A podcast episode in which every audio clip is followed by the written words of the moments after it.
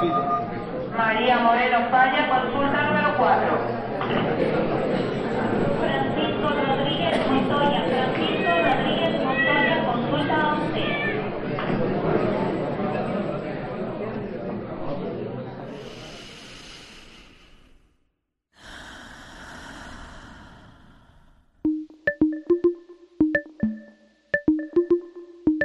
Aquí no hay sala de espera.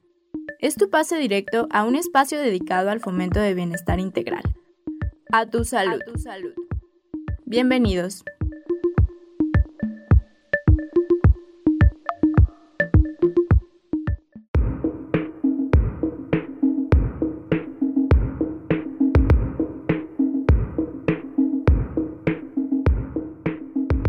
Los trastornos del aprendizaje consisten en la falta de aptitud para adquirir, retener o usar ampliamente habilidades específicas o información como consecuencia de deficiencias en la atención, la memoria o el razonamiento, y afecta a la actividad escolar. Existen tres tipos frecuentes de trastorno del aprendizaje, el de lectura, el de la expresión escrita y los relacionados con las matemáticas. Es importante señalar que los trastornos de aprendizaje son alteraciones del neurodesarrollo y estos son distintos de la discapacidad intelectual. Los trastornos de aprendizaje afectan solo ciertas funciones, mientras que en un niño con discapacidad intelectual las dificultades afectan ampliamente las funciones cognitivas. Recuerda, es importante consultar al especialista de la salud para un diagnóstico adecuado a tu salud.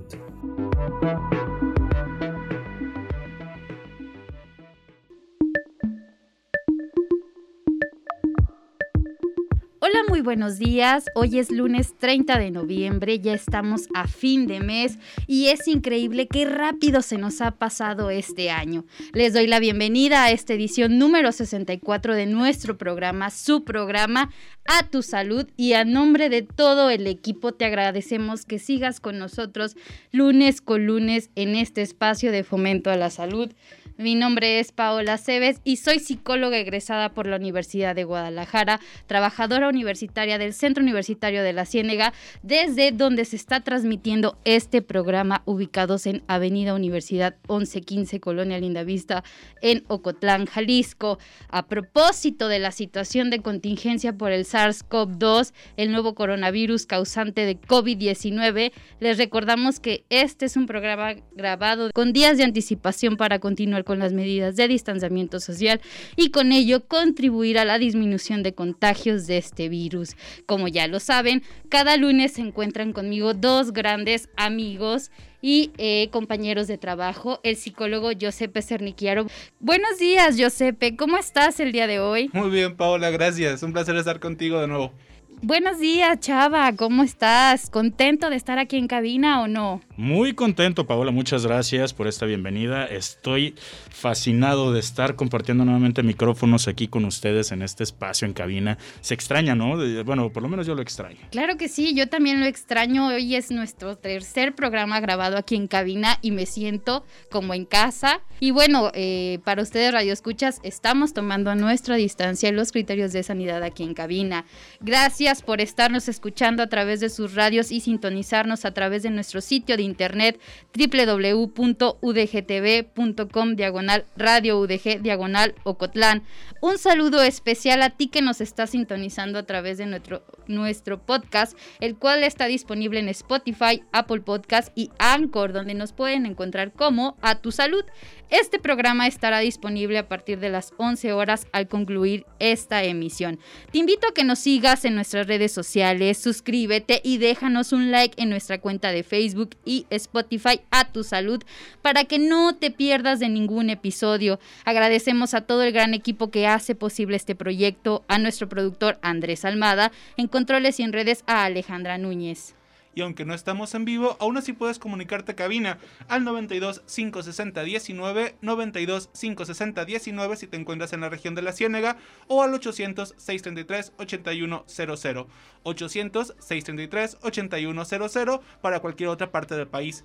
También, y si eres como yo que no te gusta estar hablando por teléfono, tenemos nuestras redes sociales, ya sea Facebook, Twitter o Instagram, donde puedes encontrarnos como Radio UDG Ocotlán o también de una manera más personal está a tu salud 107.9 FM por Facebook. Ya lo tienen, ahí tienen las redes sociales, la forma de contactarnos y arrancamos. Esto es a tu salud y el tema del día de hoy completamente interesante y vamos a darle continuidad a estos temas que hemos estado abordando relacionados con los chiquitines. El día de hoy vamos a hablar de los trastornos del aprendizaje y como siempre te invito a que interactúes en nuestras redes sociales a través del hashtag Hablemos de trastornos del aprendizaje.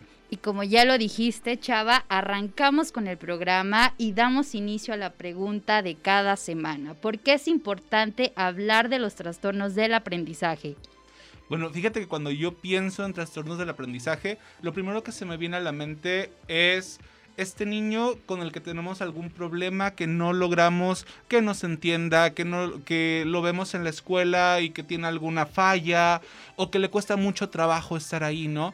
Y hay veces donde parece, ¿no? Que pudiera existir algún problema, que pudiera existir como alguna dificultad con alguno de los, de los niños, porque no logran como escribir correctamente, o hay conceptos que les cuesta trabajo entender, y los padres no están como muy dispuestos a, ver qué onda, ¿no? Hay como cierta renuencia a poder abordar este problema como si fuera un sinónimo de vergüenza, como si hubiera un sinónimo de, de inseguridad y tal. Entonces creo que es importante que lo hablemos para que las personas que empiecen a identificar cualquiera de estas cosas, pues puedan acercarse ante un profesional para poder subsanar cualquier deficiencia que pueda existir.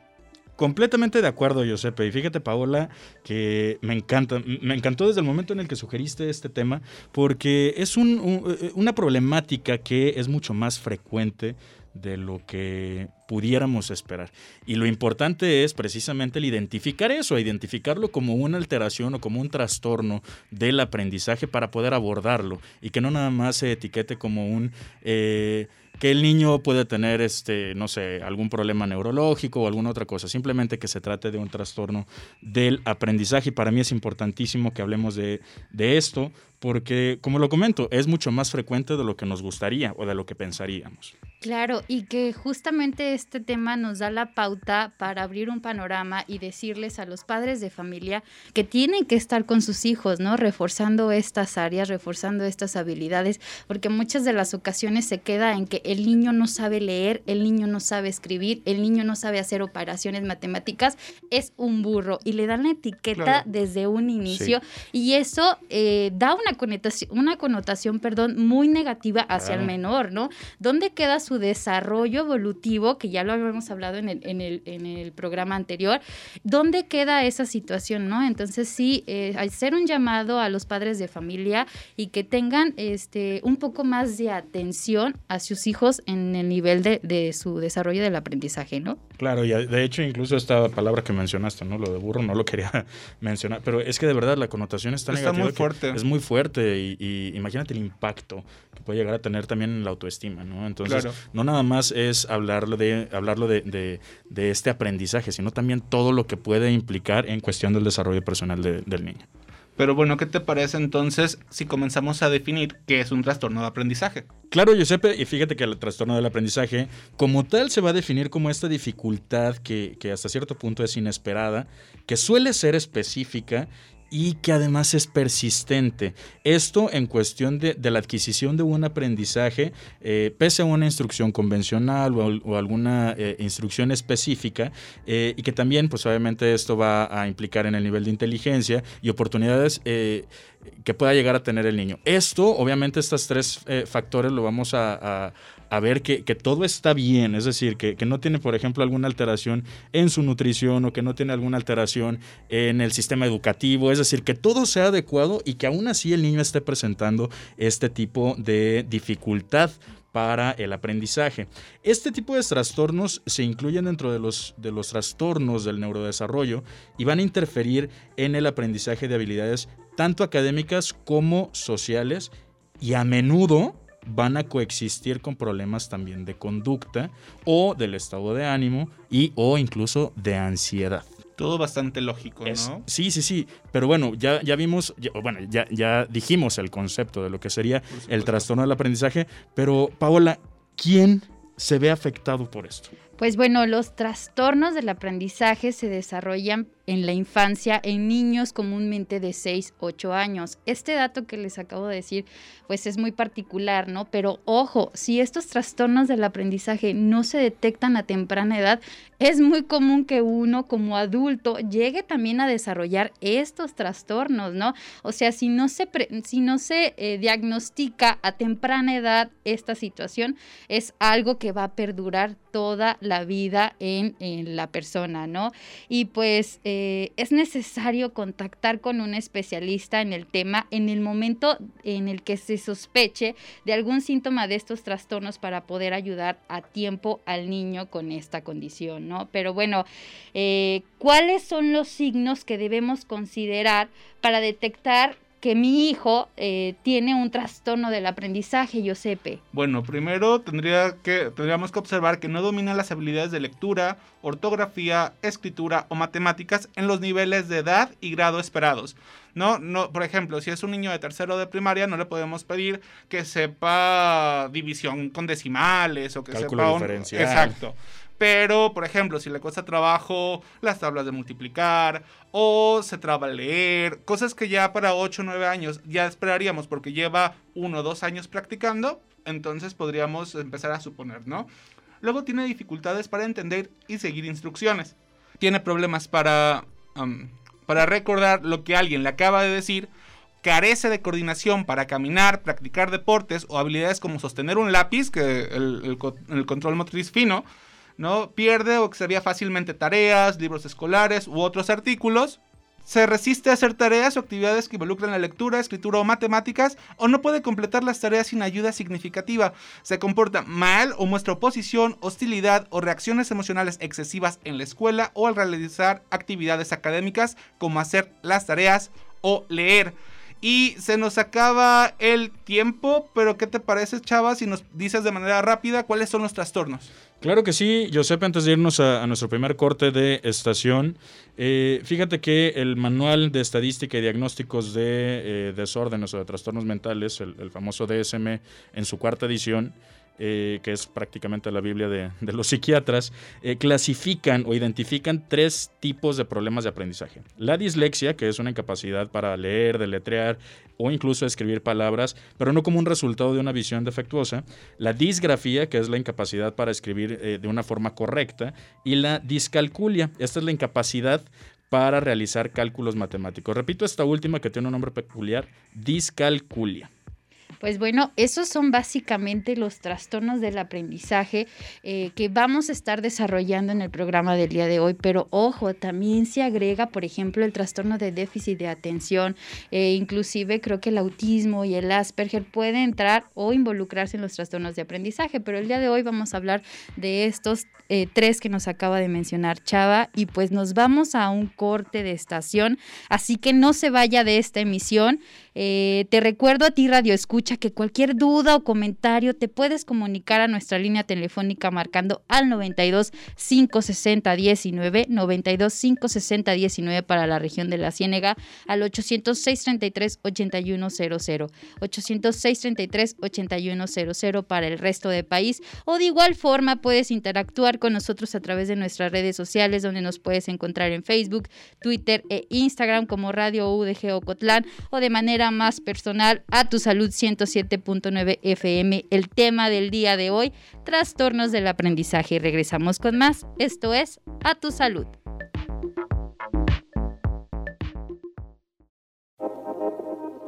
Recuerda, la prevención es el primer paso para no llegar a la sala de urgencias. A tu salud. A tu salud.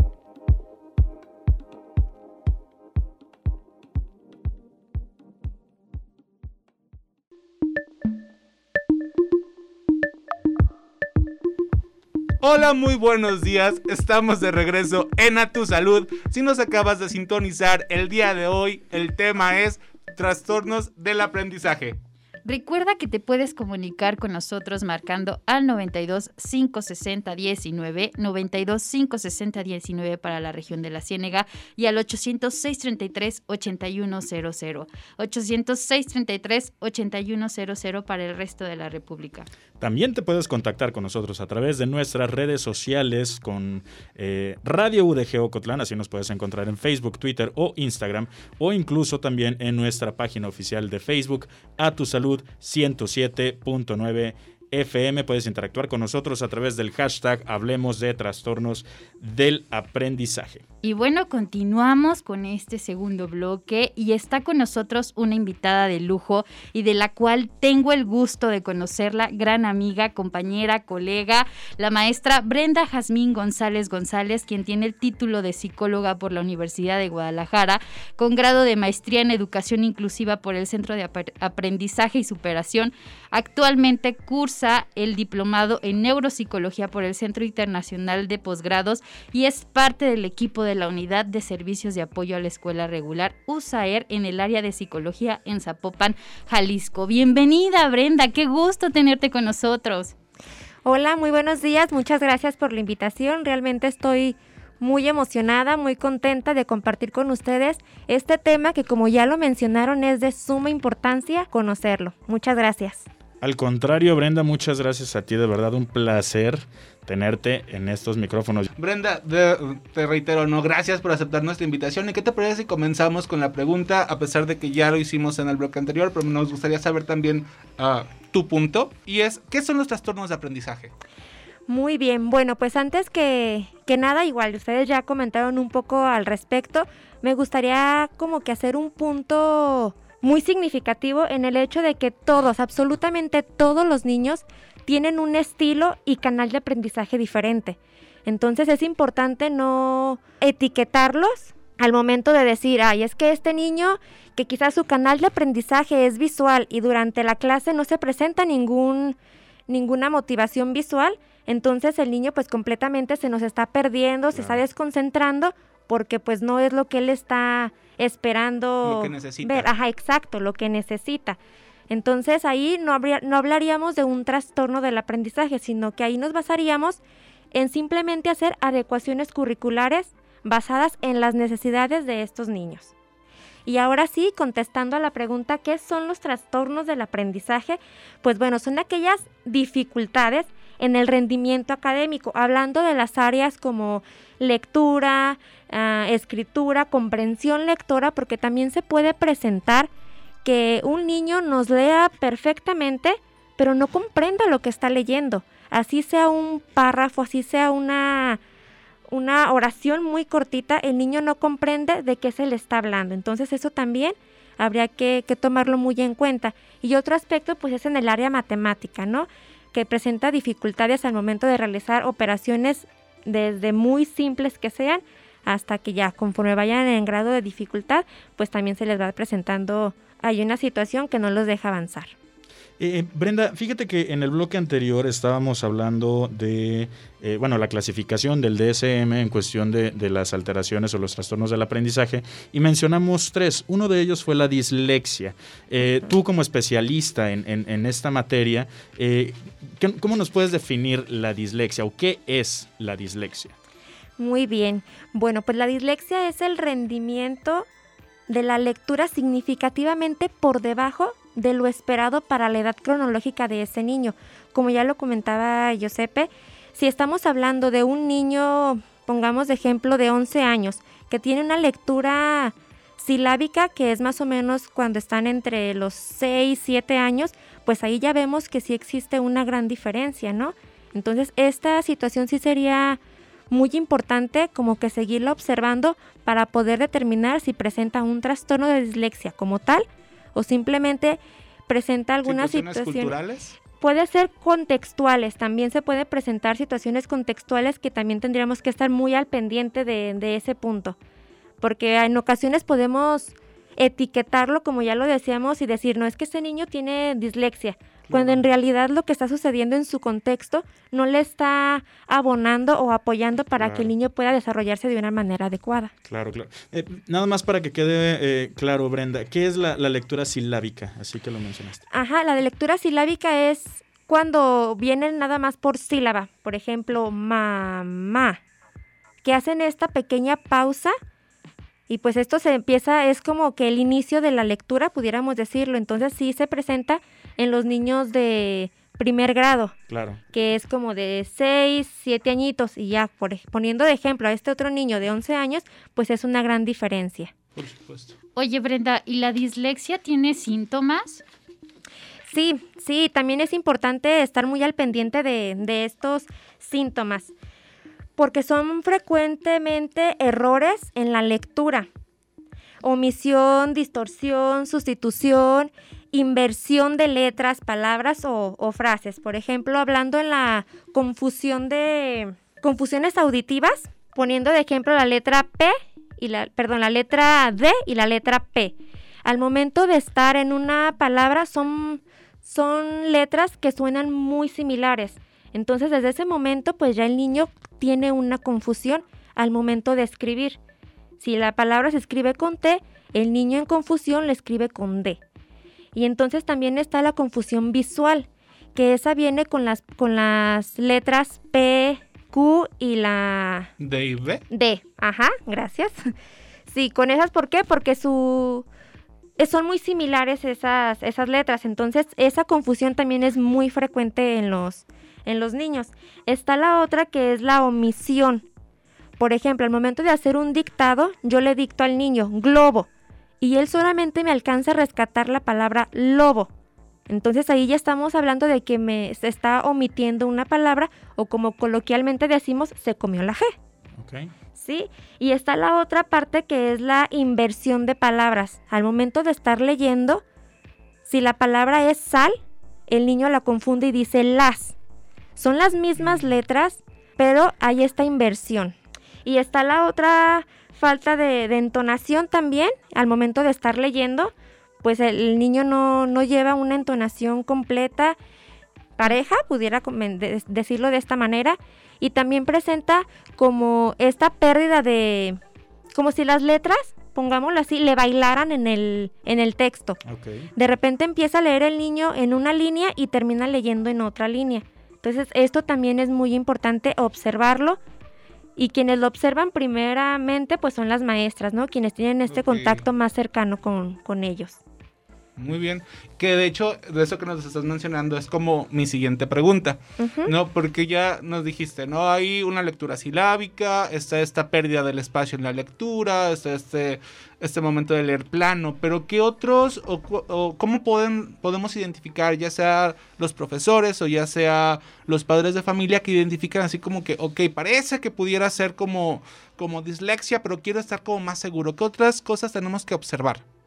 Ah, muy bien. Bueno, pues se tendrá que observar si presenta dificultades de orientación espacial. Así también como si estos niños se encuentran o los vemos que son muy despistados o presentan falta de concentración o atención. También comenzar a los problemas de conducta. Bueno, esto ya sería como que el resultado de... No recuerdo quién de ustedes comentaba algo de, de las situaciones de la conducta de los, de los alumnos, de los niños o niñas, que al momento de ellos no poder o no tener como que estas herramientas, pues ahí los niños empiezan a frustrarse, de repente pierden la, la atención o el interés en la clase y son estos niños que también llegamos a etiquetar como que son los desordenados, que nunca quieren trabajar, pero es porque realmente pues no se les están dando las herramientas que él o ella necesitan. Y fíjate que, que- que me llama la atención esta pregunta, yo me, me- me quedé con lo mismo, porque mencionabas, maestra Brenda, que puede ser contextual, ¿sí? Por ejemplo, en esta cuestión de la, de la lectura. Y recuerdo que eh, yo tenía un compañero cuando estábamos en primaria que al momento de que pasaba al frente o que le pedían que leyera, su lectura era silábica. Era, no sé, por ejemplo, la dislexia, así, Ajá. esta, esta lectura pausada. pero y lo reportaban eh, a los padres de que tenía esta alteración, pero él en su casa lo ponían a leer y él tenía la lectura sin ninguna sin ninguna implicación. En esta 300 situación palabras por minuto y... no, no sé cuántas. Pero eh, eh, en este caso sí me llama la atención en, en el cómo se puede identificar eh, esto. Si, por ejemplo, aquí los maestros ya lo estaban identificando, lo reportan a los padres, los padres también evalúan, pero eh, igual me estoy brincando un poquito en, el contenido, pero ¿quién sería el que tendría que determinar si hay una alteración en el, en el aprendizaje? Muy bien, pues sí, el... Mira, ahorita vámonos por pasos. Sí es muy común esta parte que tú me mencionas de, de que en casa sí lo hacen y en la escuela no, o en la escuela sí lo hacen y en la escuela no. Eh, perdón, o al revés. y, y es más que nada porque quizás en la escuela, el contexto de la escuela lo, lo orilla al niño a tener como que esta inseguridad podemos hablar que quizás sea un niño que, que sufre de, de bullying o que la maestra es demasiado estricta o que este niño pues simplemente no, no se siente seguro al participar en frente de sus compañeros. Claro. Y ya estando en casa pues se siente quizás como que más acogido, con más confianza con, con sus papás. Entonces sí se puede presentar esa situación y es en donde yo les digo que hay que estar muy alerta. Entonces sí, sí tendríamos como que que emparejar la situación que el niño presenta en la escuela y la situación que el niño también esté presentando en la en casa. Muy bien, eso sería como muy importante, ¿no? Como mencionas, emparejar situaciones, o sea, sería como igualar niveles, ¿no? Que no haya una presión externa, que no haya una audiencia, por ejemplo, como para poder que se mantengan las mismas situaciones. Pero se nos está acabando el tiempo, siempre nos pasa. Y una, una última pregunta antes de irnos al, al- al corte. Muy bien. ¿Sabemos cuál es la causa de la dislexia? Mira, una causa, de hecho, disculpa, pero no te alcancé a responder tampoco la otra pregunta. el, el especialista encargado de- del diagnóstico sí es muy importante porque no cualquier persona puede dar un diagnóstico, de hecho, ni siquiera el maestro puede ap- aplicar un filtro y ya de ahí darnos una idea. Pero la, el especialista sería un neuropsicólogo o un o este del área de psicopedagogía. Ok. Muy bien. Sí, hay que estar alertas de no dejarse de dar ningún diagnóstico por cualquier persona. Perfecto. Y, de la dislexia, el- ajá. ¿Me repites el- tu pregunta, por favor? Sí sabemos la causa. Ajá, mira, una causa como tal no, no hay. Hay diversos estudios, pero todavía no se nos da una, una causa que se diga, ah, es que es por esto y hay que atacarlo de esta manera. De hecho, no hay ni siquiera un medicamento. Ok. Muy bien. Entonces, pues básicamente sería, no hay un medicamento, pero se cree que sí es de manera hereditaria, es algo genético. Va, perfecto. Entonces, desgraciadamente nos tenemos que ir a corte.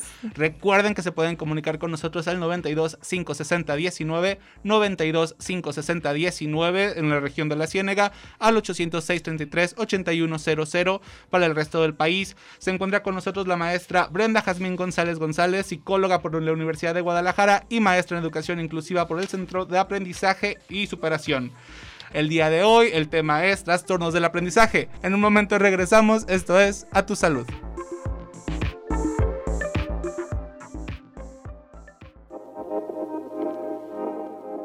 Continuamos. A tu salud. A tu salud.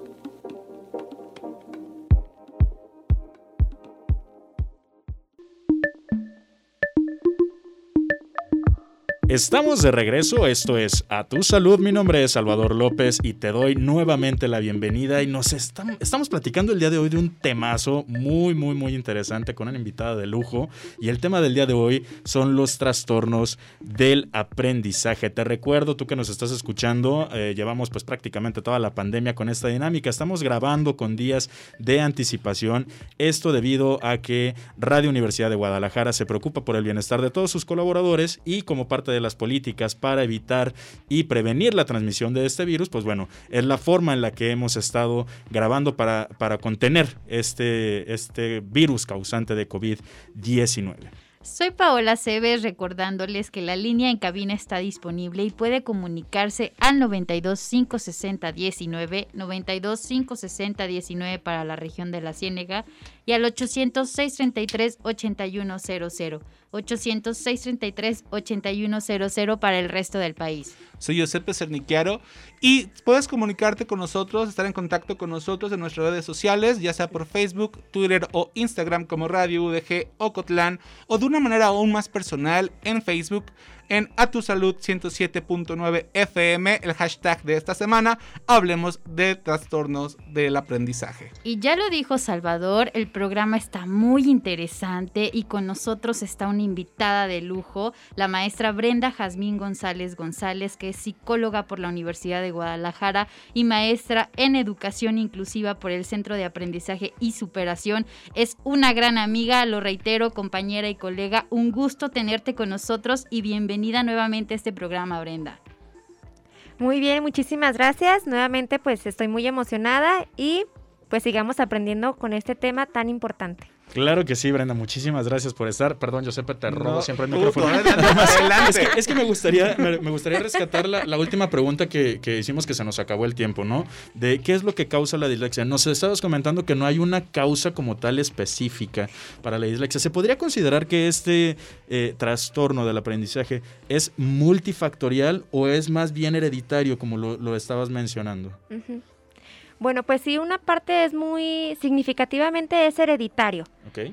Sí, pero pues se siguen como que haciendo este tipo de, de estudios. También se ha eh, observado en un cerebro, por ejemplo, de una persona con, con dislexia y en un cerebro con una persona que no presenta dislexias, que sí hay una diferencia en el... ¿Neurológica? Sí, neurológica en el lóbulo, que hay una diferencia en el lóbulo izquierdo, que es el que se encarga como que de esta parte de, de la de situaciones más concretas, ¿no? De la lectura y, y demás. Entonces sí hay una diferencia, pero no se ha detectado como tal ¿Qué lo eh, qué es la, la causa específica. No, qué interesante, ¿no? Porque bueno, y, y sobre todo esta, esta situación eh, multifactorial, de, de verdad, ahorita que estabas mencionando, eh, Brenda, de la situación de la lectura, me, me llamó mucho la atención y claro, o sea, claro que importa el contexto en el que estás eh, desarrollándote, eh, tu, incluso el desarrollo social que tienes con otras personas, la figura de autoridad, por ejemplo, en el aula, ¿no? Si tu maestra es muy exigente, si es muy flexible, Claro. Sí,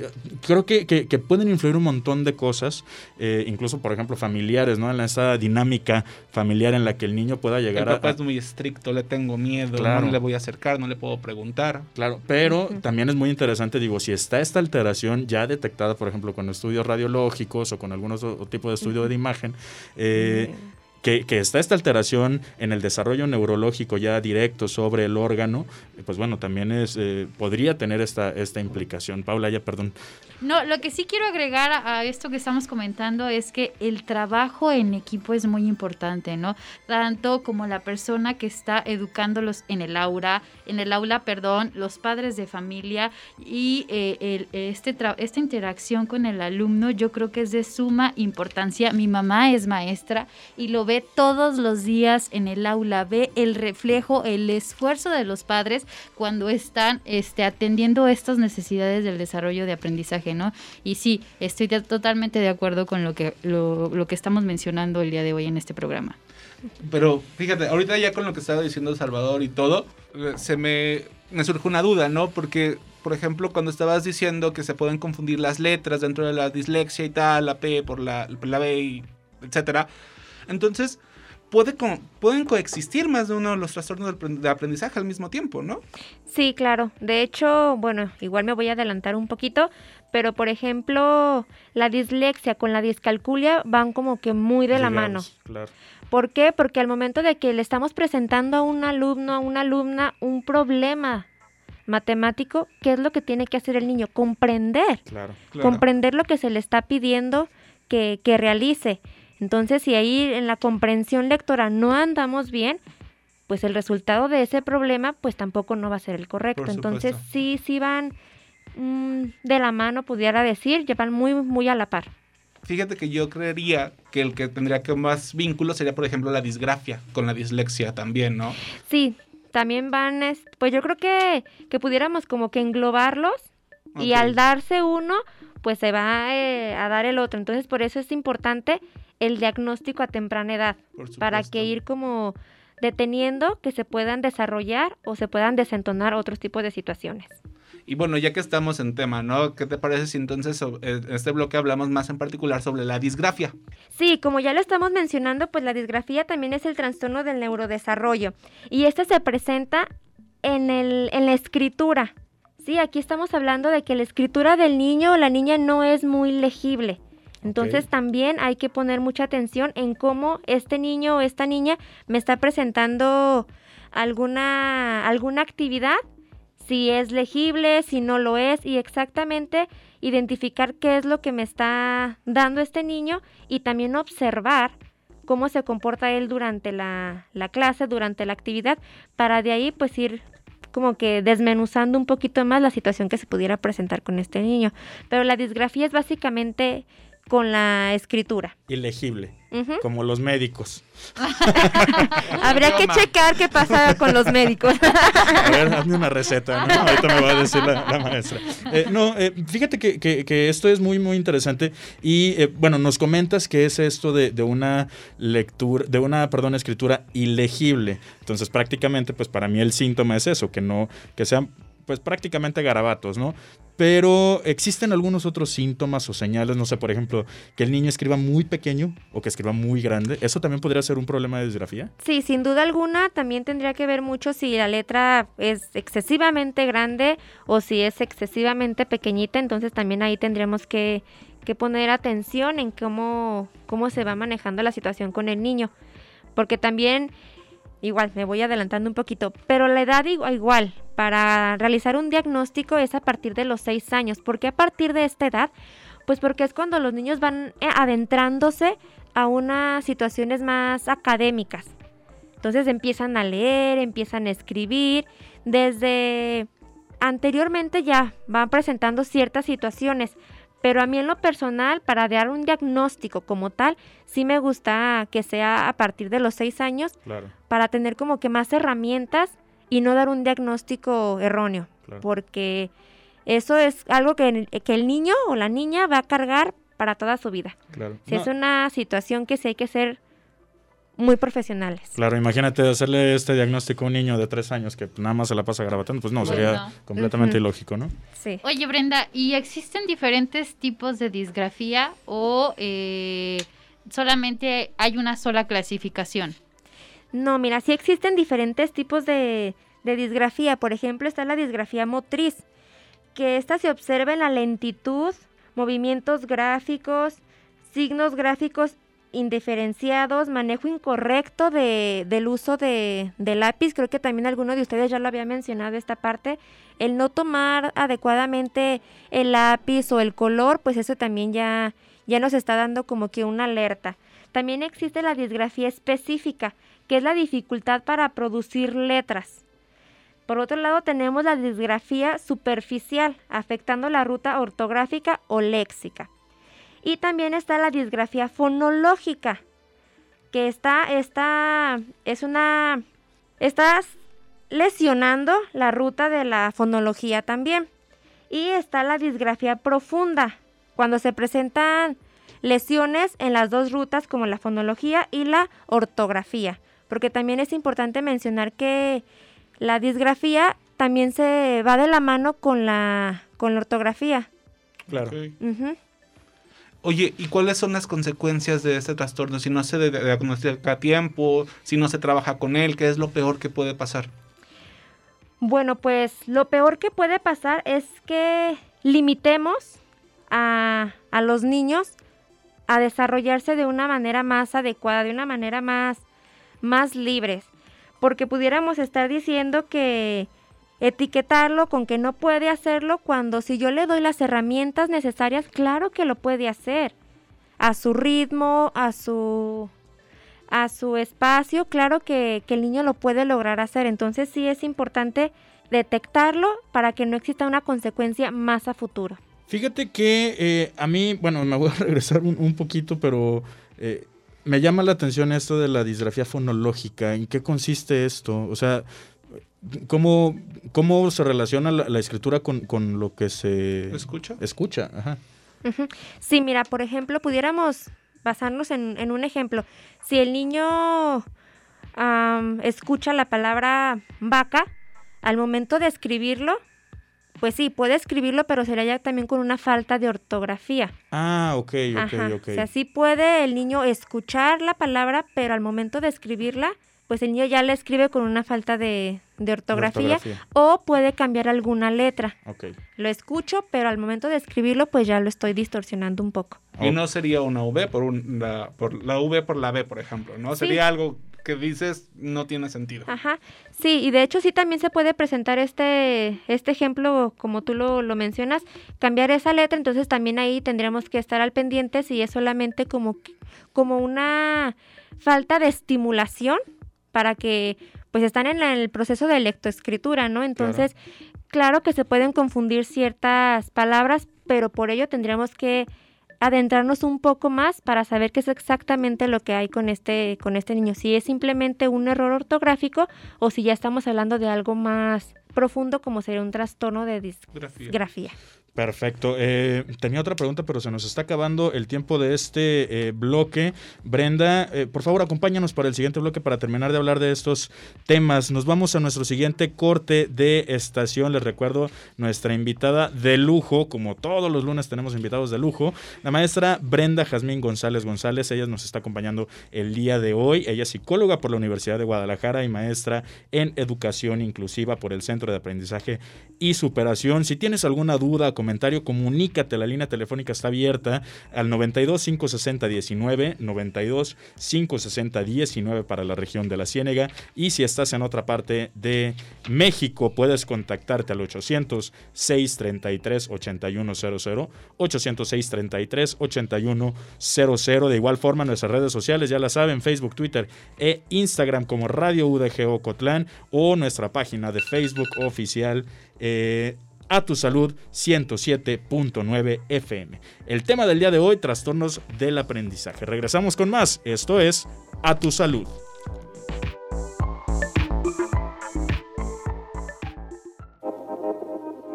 Recuerda, la prevención es el primer paso para no llegar a la sala de urgencias. A tu salud. A tu salud.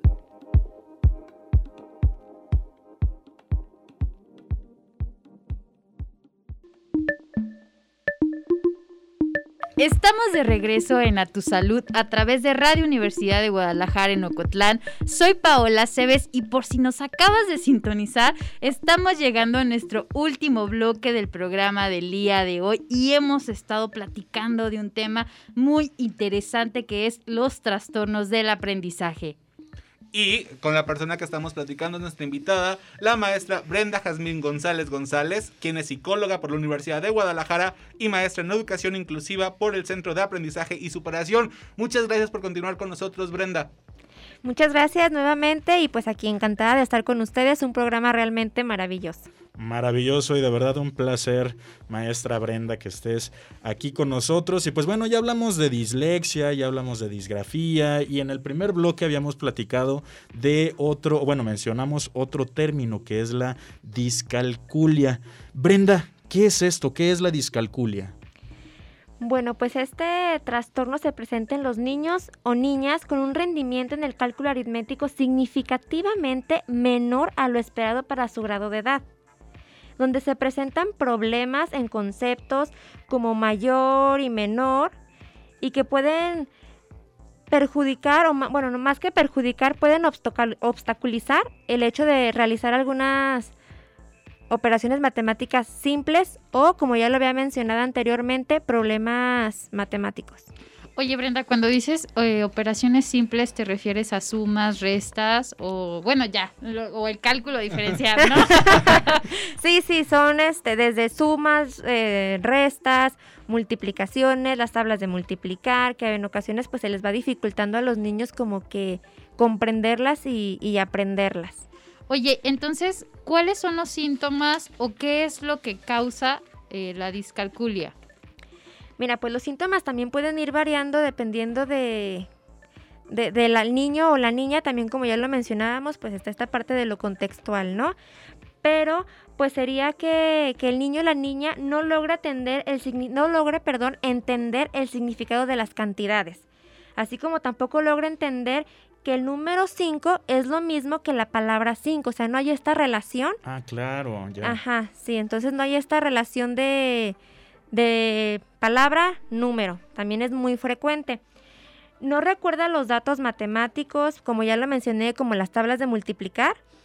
Eh, no, con- no cuenta el dinero o si se, se le manda al niño un mandadito o que se le da algún billete y el niño no sabe como que esta parte del cambio.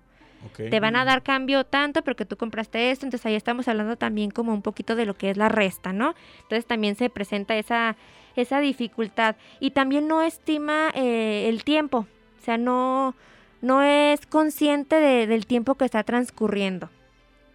Eso, por ejemplo, ah, cuando un niño es muy pequeño sabemos que la, la capacidad para estar en el tiempo pues es diferente, ¿no? Sí, no claro. distingue el hoy del, del mañana o del ayer, por ejemplo. Pero en este caso sería un niño más grande que esté pasando por esto. o- Sí, sí, donde ya nos, nos estaría como que alarmando un poco, exacto, sería cuando esto se presenta en un niño, vuelvo al ejemplo del niño de los 11 años, ¿no? O sea, ya estamos hablando de un niño de 11 años que lo esperado sería que ya tuviera un una noción del tiempo y, y el espacio. Entonces, si este niño no lo presenta, pues sí tendríamos que, que observar un poquito más a detalle qué es lo que está pasando ahí. Oye, a mí a veces me pasa que de la nada no sé qué, ni en qué día vivo, ni qué hora es. Muy bien, vamos a, a canalizarlo. Oye, eh, Brenda, fíjate que, eh, bueno, eh, eh, eh, me queda clarísimo, ¿no? Si existe una alteración, ya sea, por ejemplo, en la lectura o en la comprensión lectora, en la expresión gráfica, eh, en cualquiera de las tres áreas, obviamente, como lo mencionaste en un bloque, eh, va a haber una repercusión directa. Y claro, me hace mucho sentido esto de que, por ejemplo, pueda entender o leer la palabra 5, pero no lo voy a llevar a la relación con el símbolo, con este gráfico numérico que, representa el 5.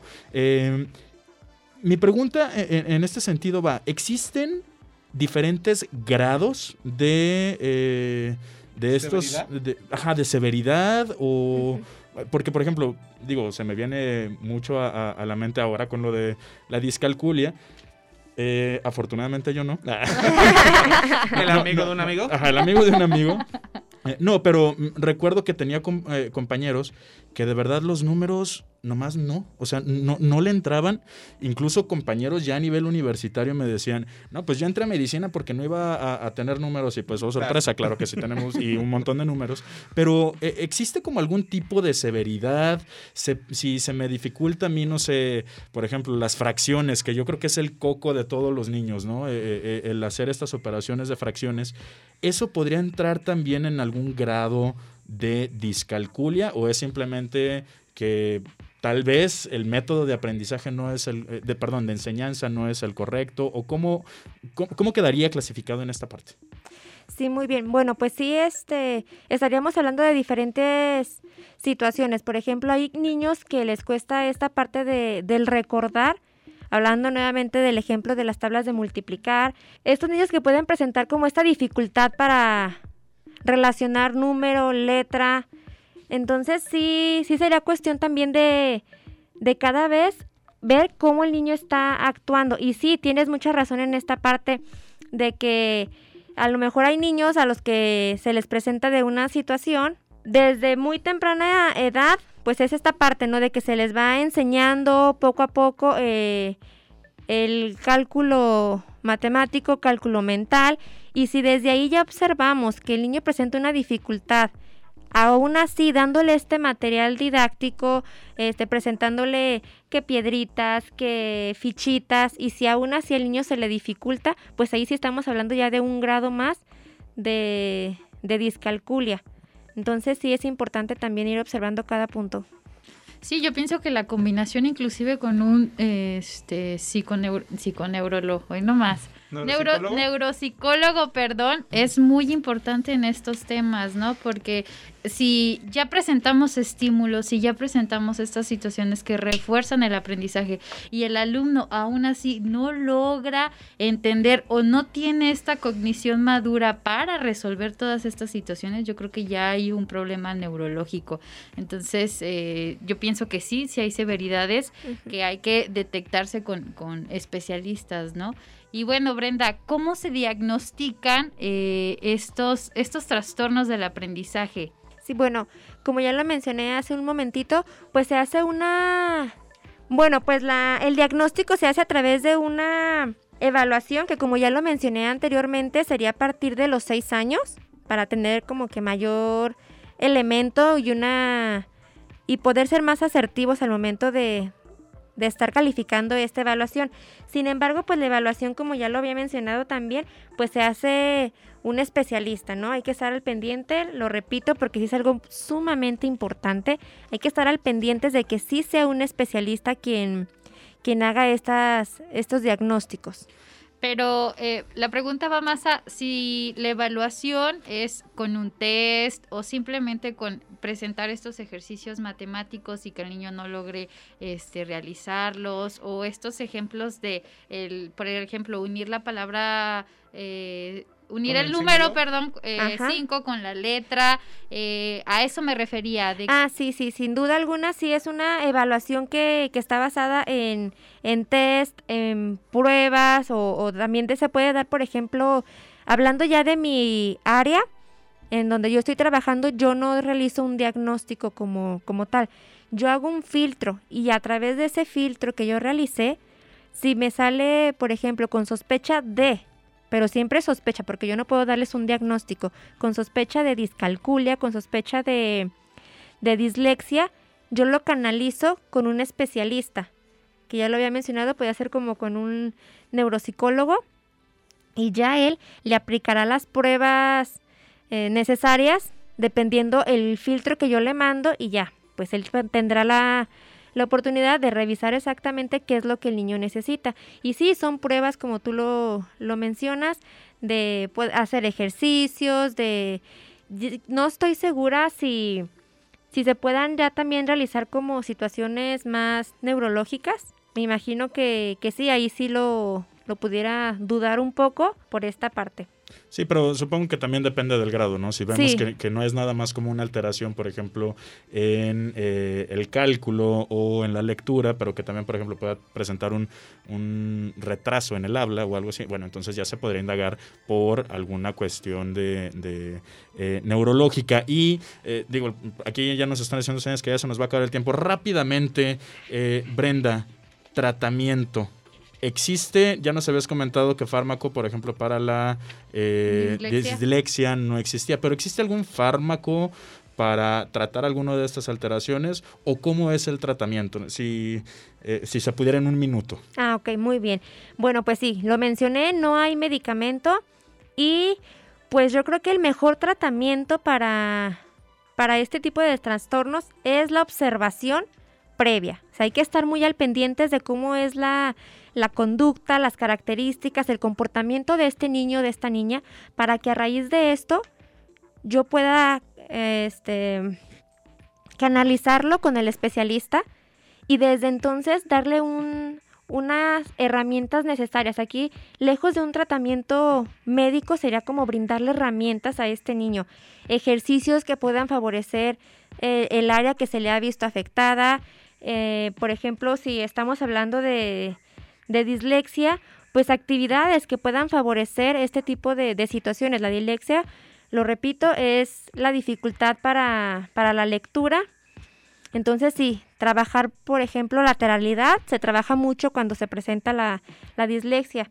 Entonces sí sería más que nada, principalmente, y eso lo quiero recalcar muy, muy puntualmente, que sea un diagnóstico a temprana edad para que en un futuro no se vea afectado este niño, porque los trastornos de aprendizaje sí se van hasta la edad adulta. Entonces es importante diagnosticarlos desde temprana edad para que esto no se vaya agravando conforme el niño vaya creciendo.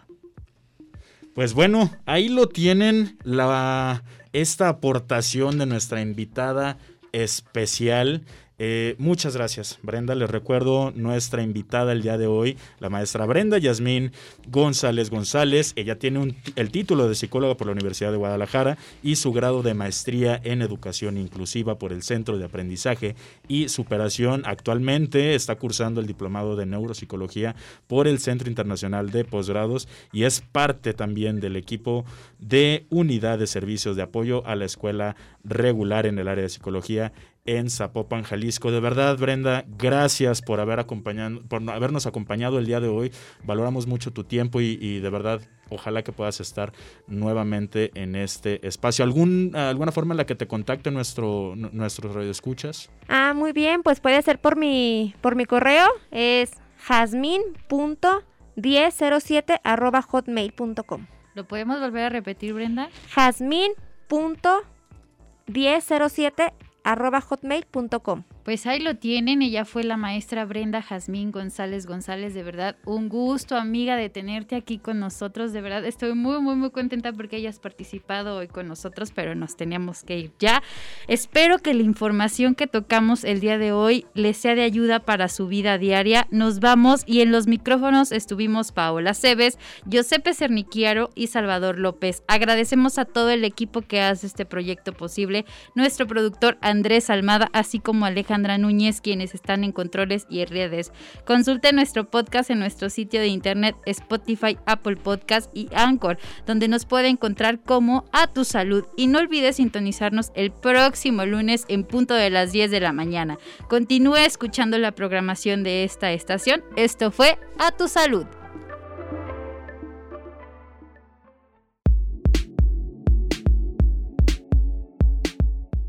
Recuerda seguir las indicaciones de tu médico para la próxima consulta. A tu salud.